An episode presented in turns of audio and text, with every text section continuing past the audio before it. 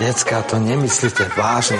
Mirko Beblavý, už s tým prosím ťa prestaň. Všetci vieme, že si goril je mláďa. Miško, rozhodujú sa ľudia vo voľbách aj podľa takýchto videí, ako urobil Robert Fico o opozícii na motívy materskej školy. Ide aj o programy, či iba o emócie, ako napríklad sympatie, či naopak antipatie k lídrovi. Martin Slosiarik. 15% ľudí povedalo, že sa rozhodlo v deň volieb a ďalších 15%, že posledný týždeň pred voľbami. To znamená, ako keby 30% sa vlastne rozhoduje vyslovene, že posledný týždeň. Budete počuť českú expertku na politické kampane, ktorá radila Andrejovi Babišovi a u nás Richardovi Sulíkovi, Annu Shavit. Budete vybírat opravdu v tom posledním momentu a pak záleží, jestli sa mu líbil líder. Jaká bola poslední debata? A pýtali sme sa aj vás, našich poslucháčov, podľa čoho sa budete rozhodovať v najbližších voľbách. Chcem stranu, ktorá konečne dosiahne vyrovnaný rozpočet. Aby bola konečne vymenená táto vládna garnitúra. Osobne dám svoj hlas len strane, ktorá má jasne prozápadné smerovanie. Budete počuť aj sociológa Michala Vašečku. Téma volieb je zmena. Akurát si ju viacerí predstavujú rôzne. Nový smer 2020. Zodpovedná zmena. Príjemné ráno vám želá Peter Hanák. Ráno na hlas. Ranný podcast z spravodajského portálu Aktuality.sk. V našich podcastoch sme vás vyzývali, aby ste nám posielali vo forme zvuku váš názor, podľa čoho sa rozhodujete vo voľbách. Pustíme si niekoľko odpovedí. Najprv poslucháč Richard, po ňom poslucháč Matej. Mám 23 rokov a stranu si vyberám hlavne podľa programu a samozrejme podľa toho, či je tá strana dôveryhodná, či svoje sľuby dodržujú, či sa nekrutili niekedy ako hadi, nepoužili povedzme, že nejakú tretiu vetu, či majú na kandidátke naozaj schopných ľudí, ktorí niečo urobili a naozaj sa tej politika svojmu odboru venujú a nie sú to len nejakí ľudia z ulice, či nemajú prázdne sľuby, ale naozaj nepoukazujú len na tie problémy, ale ponúkajú aj riešenia. Osobne dám svoj hlas len strane, ktorá má jasne prozápadné smerovanie. Bol by som veľmi nerád, ak by sa do nasledujúcej vlády dostali politici, ktorí budú zdieľať na sociálnych sieťach rôzne dezinformácie ruskej propagandy. Ďalším dôležitým kritériom pre mňa je to, aby daný politik bol psychicky zdravý a psychicky vyrovnaný. A vidíme, že nie je to samozrejmosť. Ako príklad, Štefan Harabin dlho tvrdil, že vyhral voľby, hoci ich nevyhral, a Pán Boh nás ochraňuje, aby sa takíto blázni dostali k moci. Napísala nám aj pani Viera z Martina, ktorá má 71 rokov a nemá mobil, tak z jej správy len zacitujem. Volím podľa osobností, ktoré poznám. Nechce sa mi čítať programy, priznávam. Chcela som voliť Kisku, ale poriadne ma naštval, že sa nedokázal povzniesť a spojiť sily. Takže definitívne sa budem rozhodovať zrejme až vo februári a budem zachraňovať možné prepadnutie opozičných hlasov. A zdá dám hlas Igorovi, aj keď mi tiež občas lezie na nervy, lebo neviem, či dokáže skrotiť svoje ego. Koniec citátu. Ďalšie názory z ankety si ešte v tomto podcaste pustíme. Podobne ako pani Viera sú to zatiaľ nerozhodnutí voliči. A takých je veľa, hovorí Martin Slosiarik z prieskumnej agentúry Focus. Najlepšie samozrejme je opýtať sa v ten volebný deň. My to robíme pri tých exit poloch, čiže tých volebných prieskumoch. To znamená, keď ten človek vychádza z tej volebnej miestnosti, tak vyplňa ten anketový lístok, tak je tam aj otázočka, že kedy ste sa rozhodli, že budete voliť práve túto stranu. Ak sa vrátim teda k voľbám roku 2016, rozdelil by som to hneď na také dve polovice, že 50% ľudí približne tvrdí, že sa rozhodlo mesiac a viac pred voľbami, dozadu pred voľbami. 15% ľudí povedalo, že sa rozhodlo v deň volieb a ďalších 15%, že posledný týždeň pred voľbami. To znamená, ako keby tak 30% sa vlastne rozhoduje vyslovene, že posledný týždeň pred voľbami, čo je naozaj veľká masa. Nepredpokladám, že sú to také tie posuny od niektorej strany súčasnej vládnej koalície k niektorej zo strán súčasnej, povedzme, demokratickej opozície. Skôr sú to také presuny vo vnútri tých táborov. Len chcem tým povedať, že dobre je teda sledovať aj to, koľko súčtovo dokopy, povedzme, majú jednotlivé tábory a nevždy je vlastne dôležité sa úplne venovať, povedal by som, preferenciám tých jednotlivých strán. Podľa čoho sa tí ľudia rozhodujú v ten posledný týždeň? Keď sa takto voliča opýtate, tak samozrejme je tam taký ten fenomén, že spoločensky očakávané alebo želateľné odpovede. A už nebodaj, keď mu poviete samozrejme, či náhodou sa nerozhodoval na základe volebného programu. Tak... To povedia, že áno. My sme sa pýtali svojich našich poslucháčov a tí odpovedali, že im záleží na tom, aby bol vyrovnaný štátny rozpočet, prozápadná zahranično-politická orientácia, mnohé ďalšie takéto veci. Je to v skutočnosti inak? Skôr ste vlastne povedali nejaké také headliny, by som povedal. Alebo niečo, čo sa ten volič môže chytiť. A myslím, že on oveľa viac ako tieto headliny, tieto motá vlastne z tej kampane alebo z tých volebných programov tých politických strán netuší. Dokonca môže byť, že niektorá z tých oblastí nie je v tom konkrétnom volebnom programe ani rozpracované. Ale presne to, čo je dôležité, sú vlastne nejaké message alebo tie headliny vlastne, že čoho sa ten volič môže chytiť. Čo je pre neho dôležité pri tom jeho rozhodovaní. Je to samozrejme aj názor na určité témy. Je to samozrejme aj istý pocit z tej strany a hlavne s politikou tej strany. Sú to prirodzene sympatie a už do toho teda vnášam aj nejaké emócie. Tá emócia prirodzene je dôležitým faktorom pri tom rozhodovaní. Jednoducho, ak mám nejaké výrazné nesympatie voči predstaviteľom tej konkrétnej strany, tak je málo pravdepodobné, že dokážem jednoducho napriek tomu tú stranu voliť, aj keď môže mať povedzme veci, ktoré sú z hľadiska programového priateľné. Mnohí voliči sa naozaj rozhodujú až vo volebnej miestnosti, hovorí česká expertka na politické kampane Anna Shavit, ktorá v minulosti radila v kampani Andrejovi Babišovi a u nás Richardovi Sulíkovi. Ve chvíli, kde například je opozice veľmi roztříštěná, což vlastne to deje jak v tuhle chvíli na Slovensku, tak v České republice, tak máte veľké množství strán, ktoré vám nabízejí veľmi podobné alternativy. Často to je vymezení se vůči tomu vládnímu establishmentu a v tu chvíli vlastně ten volič může hledat velmi parciální, jako velmi až okrajová témata, na základních se rozhodne. Protože ta nabídka je hodně podobná a pak tedy půjde po drobných detailech a může to jako nakonec vypadat tak, že si v té voličské místnosti za tou plentou před sebe dá ty lístky a například si jich tam dá 5 a bude z nich vybírat opravdu v tom posledním momentu a pak záleží, jestli se mu líbil lídr, jaká byla poslední debata, jak volil v minulých volbách a tak dále. Těch faktorů je samozřejmě velké množství. To znamená, že viac záleží na těch predvolebných diskusiách? Nejsou to jenom předvolební diskuze, ale mohou mít opravdu v dnešní době čím dál tím větší vliv, nebo respektive i ten fakt, že na ty volební diskuze se společně s diváky dívají novináři, kteří potom jako vyhodnotí, kdo obstál, kdo nejlépe udělal to či ono, nějaký sem to vyhodnotí a mnoho lidí si to vlastně až druhý den jako přečte a na základě toho se mohou rozhodnout.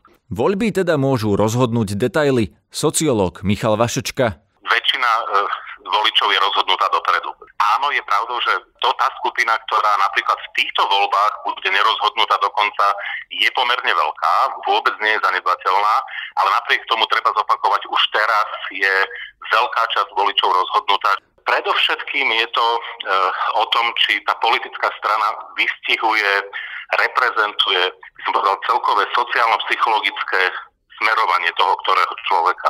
Čiže nakoľko by som povedal, zapadá do toho, ako si ten človek vysvetľuje svet okolo seba, ako si odpovedá na tú otázku, že prečo veci fungujú práve tak, ako fungujú. Keď sa vrátite do tej klasickej teórie o tom, ako fungujú politické strany, tak oni v minulosti reprezentovali predovšetkým buď veľmi konkrétnu skupinu, robotníci, živnostníci, áno, alebo nejakú ideológiu, kresťanskí demokrati, sociálni demokrati. A dnes to tak už nie je podľa vás? Tento svet ešte stále existuje, ale podľa môjho názoru sa výrazne vytráca a ďaleko viac nastupujú jednak politické strany, ktoré sú vlastne marketingovými, alebo skôr politické strany, ktoré sú skôr psychologickými bratstvami.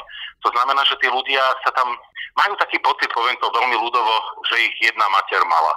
No, jednoducho rozumejú si v tom, ako nazerajú na svet, či majú rovnaký vkus na rôzne veci, alebo či majú rovnaký nevkus v niektorých prípadoch. Opäť si pustíme niektoré z vašich odpovedí, na základe čoho sa rozhodnete vo voľbách. Poslucháči Jan a Michal. Jan Makovník, zvolen. Pre mňa v týchto voľbách je najdôležitejšie, aby bola konečne vymenená táto vládna garnitúra a aby bola možná alternatíva súčasnej vládnej koalície a eliminovaný do najväčšej miery možnej vplyv fašistov. Mám 35 rokov, rodinu, hypotéku až do dôchodku a rád zdieľam názor. Skutočne neviem, ktorá strana bude tá, ktorú budem voliť. Rozhodne to bude niečo napravo a chcem stranu, ktorá konečne dosiahne vyrovnaný rozpočet, pretože môžeme sa obliekať len takou, či zakrývať len takou perinou, na akú máme. Chcem stranu, ktorá bude znižovať dane a robiť systém transparentnejším, nie stále zavádzať nové dane, potom vymýšľať výnimky, skrátka dosť. Hej? Čistý, jasný systém pre podnikateľov, ako aj pre zamestnancov. A bude to musieť byť strana, ktorá dokáže spolupracovať, lebo aj keď napríklad Saska je síce pravicová, hej, ale s nikým nevydržia pracovať. Čiže Saska to nemôže byť. Už sme raz videli pri Radičovej, ako to dopadlo. A odtedy Sulík sa skrátka nezmenil. PS Spolu a Kiska, neviem, že či oni sú stredoví, lavicoví, pravicoví, skrátka mám z nich zmiešané pocity. Našu malú anketu komentuje opäť Michal Vašečka. Určite to niektorí sledujú, nie je to väčšina. To vieme úplne bezpečne aj z výskumov verejnej mienky, to nie je väčšina, ale zároveň veľmi optimisticky, aby to nevyznelo zle, poviem, že je sympatické, že počet ľudí, ktorí toto sledujú a podľa toho sa rozhodujú, že tento počet rastie. Lebo všade vo svete dnes, a to hovorím skutočne bohužiaľ, čoraz viac voličov sa rozhoduje na základe nejakých pocitov, na základe svojich frustrácií, nejakých komplexov. Čiže pokiaľ počet týchto ľudí na Slovensku pribúda, aj keď ešte stále nie sú vo väčšine a možno ani nikdy nebudú, tak to je ohromne sympatické.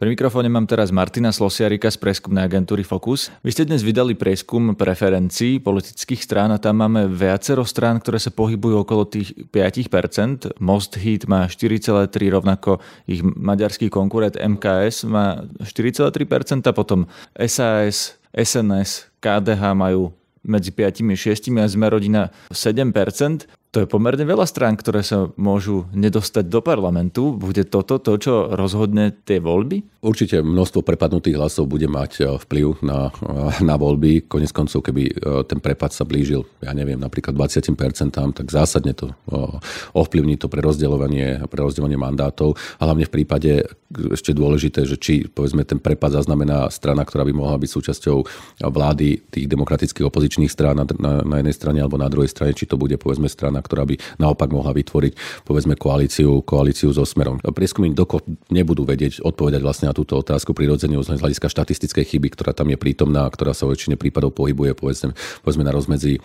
2% v takomto prípade. To ale znamená, že tieto voľby najbližšie rozhodne v podstate veľmi malý počet hlasov, nie? Či sa strana dostane alebo nedostane, to môže byť pár tisíc hlasov. A môže to byť pár tisíc hlasov v prípade KDH, pár tisíc hlasov v prípade SAS, SNS, maďarských strán. To je úplne nepredvídateľné, nie?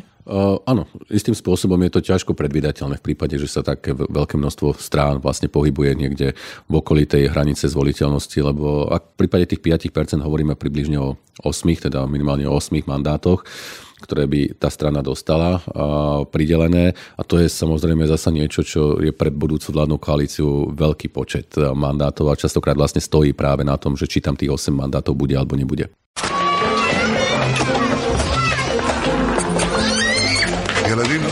Toto nie je zvuk z najnovšieho virálneho videa Roberta Fica, ale z originálneho spotu izraelského premiéra Benjamina Netanyahu. Ten už v roku 2015 prišiel do škôlky, kde robili neporiadok deti pomenované po jeho politických súperoch. Robert Fico tento nápad okopíroval, pričom ale priznal, že podobné video už bolo použité v zahraničí. Slovensko nemôžu riadiť takéto nezodpovedné deti. Voľte zodpovedne. Nový Smer 2020. Zodpovedná zmena. Ak voľby budú zrejme tesné a o zložení vlády môže rozhodnúť pár hlasov, ktoré 5% stranu posunú alebo vyradia z parlamentu, môže ich rozhodnúť aj niečo také ako Ficovo video? Len do uzávierky tohto podcastu ho videlo 955 tisíc ľudí. tam hlavne treba vidieť, že aký je cieľ tohto videa. Toto video jednoducho nie je mobilizačné, podľa môjho názoru, z hľadiska mobilizácie voličov Smeru alebo potenciálnych voličov Smeru. Myslím, že Smer dnes hrá primárne na udržanie si existujúceho volebného elektorátu. Pre Smer by bolo víťazstvom, keby dokázali vlastne vo voľbách dosiahnuť výsledok, ktorý je na úrovni dnešných preferencií. Čiže z môjho pohľadu je hlavným posolstvom toho videa práve naopak demobilizovať voličov súčasnej demokratickej opozície, minimálne tých takých, ktorí nie sú tí jadroví, sú takí váhaví voliči, ale majú povedzme bližšie k voľbe niektorých z tých demokratických opozičných strán, ktoré tam boli samozrejme pomenované prostredníctvom lídrov tých strán. A tým cieľom alebo efektom má byť, že pozrite sa, ako týchto chcete voliť, pozrite, akí sú to ľudia, aj čo vám dobrého prinesú. Čiže to je vlastne cieľom toho videa, ukázať tú opozíciu ako nekompetentnú cez, samozrejme, nič jednoduchšie sa nedá urobiť, ako ukázať to cez lídrov tých jednotlivých strán. Ale Kotleba tam chýba. Áno, to si už všimli viacerí komentátori, môžeme samozrejme z toho usudzovať a domnievať sa, či teda si otvára v tomto zmysle nejaký priestor na prípadného koaličného partnera. Čo si myslí o Ficovom videu, som sa pýtal aj sociológa Michala Vašečku. Musíme rozlíšiť, že čo si o tom myslím ja ako človek, volič, občan a čo si o tom myslím analyticky vzhľadom na voličstvo Smeru a jeho charakteristiky. Ako volič, občan si o tom myslím, že je to úbohé, primitívne a že toto by vôbec v tej politickej debate nemalo zaznievať. Ako je to urážlivé. No a teraz analyticky, poznajúc voličstvo Smeru, o kom sa bavíme, že je to predovšetkým rurálne obyvateľstvo, viac rurálne ako mestské, že je to predsa len volič, ktorý je starší, ktorý je menej vzdelaný, no tak a je silne zakonšpirovaný, tak v podstate je to práca marketingová, ktorá sa dá hodnotiť ako kvalitná. V tej ľudskej rovine naozaj je mi to až trápne, musím povedať. Podľa vás ten volič z toho vidieka, starší, menej vzdelaný, si pozrie video na Facebooku? Nie, ale môžu mu to ukázať vnúčatá, deti. A zároveň nepodceňujme dnes aj ľudia, ktorí ešte pred 5 rokmi nevedeli, ako vyzerá tablet, tak dnes ho majú doma a keď sedia pri televízore v papučiach, tak ten tablet už listujú. Skutočne veľmi sa to mení doslova každým mesiacom. Myslíte, že rozhodne voľby niečo také ako téma volieb? A máme už tému volieb? Tak téma volieb je zmena. Akurát si ju viacerí predstavujú rôzne, no a aj Smer, teda si s tým úsmevom to hovorím, prišiel so svojou predstavou zmeny, zmenil aj logo, zmenil lídera a tak ďalej. Čiže je to zmena. No a na tej sa asi povedú všetci. Ináč tá téma je, keby som to mal zhodnotiť, frustrácia z toho, kam sa krajina dostala. A teraz je otázka, že vlastne ako k tej téme frustrácia budú politické strany pristupovať. Niektoré do toho budú prilievať do ohňa olej a niektoré budú naopak pracovať s tým, že tú frustráciu treba obrátiť na niečo pozitívne. Inými slovami, čaká nás asi taká špinavá, nepekná, zabahnená kampaň, práve preto, že vlastne celá krajina je hlboko frustrovaná. Podobný názor má aj Martin Slosiarik. Témou volieb je podľa mňa zmena. To naprieč, by som povedal, tým politickým spektrom, ale vidíte, že ako rôzne sa vlastne tá zmena dá uchopiť a rôzne sa snažia ju politici rôzne uchopiť. Vidíme to na prípade vlastne komunikácie Smeru, ktorý vlastne používa pojem zodpovednej zmeny a stavia ho do toho kontrastu vlastne voči nezodpovednej zmene, ktorou predstaviteľmi sú je súčasná demokratická opozícia. Na druhej strane tie súčasné demokratické strany sa aspoň niektoré snažia viac tematizovať tie posolstvá, samozrejme hovoria primárne o korupcii, samozrejme otázka súdnictva, je veľmi dôležitá téma, ale vidíme, že aj zdravotníctvo je jednoducho jednou z podstatných tém. Čo teda rozhodne voľby, ak sa možno až tretina voličov bude rozhodovať na poslednú chvíľu? Anna Shavit tvrdí, že rastie dôležitosť predvolebných diskusí lídrov. Martin Slosiarik súhlasí. To je veľmi dobrý postreh, musím povedať, lebo to do istej miery korešponduje aj s tými číslami, ktoré som predtým uvádzal. Ak sa 30% rozhoduje v posledný týždeň, tak pravdepodobne je tam nejaký faktor, ktorý tých ľudí presvedčí. A väčšinou tým faktorom, podľa môjho názoru, sú tieto z oči v oči diskusie, kde môžu vlastne tí voliči vidieť primárne predsedov jednotlivých politických strán v tej najlepšej, alebo mali by byť najlepšej kondícii, do akej miery dokážu argumentovať a do akej miery sa vlastne dokážu ukázať ako kompetentní. Môžeme si povedzme povedať príklad po roku 2014 prezidentských volieb, kde ja si naozaj v podstate neviem vysvetliť veľmi dobrý výsledok Radoslava Procházku oproti prieskumom, kde dokázal z 10 poraz na 20% práve tým jeho vystúpením v televíznych diskusiách, ktoré sa konali ten posledný týždeň pred tými voľbami. Čiže je tam jednoznačne a to je v zásade jedno, či sú to prezidentské alebo parlamentné, lebo aj v tých parlamentných voľbách v podstate tam je ten predseda, ktorý je zosobenením tej konkrétnej politickej strany a ten jeho výkon v tej politickej diskusii a schopnosť jednoducho argumentovať a zaujať má podľa môjho názoru dôležitý vplyv hlavne samozrejme na takých tých váhajúcich, nerozhodnutých voličov. Nie v zmysle, že by dnes nevedeli, že vôbec ktorú stranu budú voliť, ale či budú voliť stranu PS Spolu, Za ľudí, Olano, SAS, jednoducho tieto presuny, ku ktorým naozaj môže dochádzať v poslednej chvíli. Čo je v tej diskusii dôležité? Je tam dôležité, aby ten líder bol kompetentný alebo aby bol napríklad vtipný a sympatický? No hlavne, aby bol zrozumiteľný. Môže byť odborne kompetentný, to sa samozrejme predpokladá, ale ak to nevie podať spôsobom, ktorý je pochopiteľný bežnému občanovi, bežnému voličovi, to znamená, nemôže sa tam vyjadrovať ako na odbornej konferencii. No to sa nedeje, skôr ide o to, že tam hádajú, prekrikujú. Ale... Videli sme Štefana Harabina napríklad, čo robil v diskusiách. Ale to hádanie a prekrikovanie, nemyslím si, že automaticky musí fungovať. Ja si myslím, že kľudne vlastne pokoj a rozhľad, to zase môžeme zobrať prípad pani Čaputovej, súčasnej prezidentky, ktorá skôr teda ako aj sa hovorí o tej pokojnej sile, tak mohla zaujať skôr týmto. Podľa môjho názoru je to do istej miery o takej presvedčivosti, schopnosti jednoducho presvedčiť toho voliča, že to, čo hovorím, je pravdivé, a že ponúkam, áno, možno to znie v súčasnosti troška nadnesenie, ako istú víziu, by som povedal, tej krajiny, alebo to, čo s tou krajinou chcem urobiť. A sú to samozrejme aj do istej miery jednoznačné postoje, ktoré sú ale konzistentné s tým, čo som dovtedy nejak konal alebo robil, lebo samozrejme, ak sa postavím, ak sa situujem do toho, že s nejakou stranou nepôjdem po voľbách a zrazu v tej diskusii pripustím, že možno by to bolo možné, tak to je signál, ktorý určite nepresvedčí voliča. Aj Michal Vašečka si myslí, že bude záležať na diskusiách lídrov. Predsa len záleží o tom, o ktorej strane hovoríme. Lídri sú dôležití všade. To je, či je strana trošku autoritárskejšia alebo veľmi silne liberálna. Ten líder je dôležitý všade, je symbolom, čiže to nemôžeme vynechať. Dokonca aj v stranách, ktoré povedzme stávajú na tom, že nie sú one-man show, ale že teda majú širšie portfólio ľudí, ktorí sú silnými osobnostiami, aj tam niekto je symbolom. Proste tomu sa vyhnúť nedá. Mnohí voliči sú schopní s tým pracovať, ale by som tvrdil, že je to predsa len menšina, tá, pre ktorých líder nie je dôležitý. Čiže zlý výber lídra môže tú stranu stáť ako veľmi významné percentá. A je to tak všade vo svete. To v tom Slovensko rozhodne nie je žiadnou výnimkou. To je na dnes všetko. Počúvajte aj náš večerný podcast Aktuality na hlas. Všetky naše podcasty nájdete na Spotify, v podcastových aplikáciách a na webe aktuality.sk/podcasty. Pekné ráno želá Peter Hanák.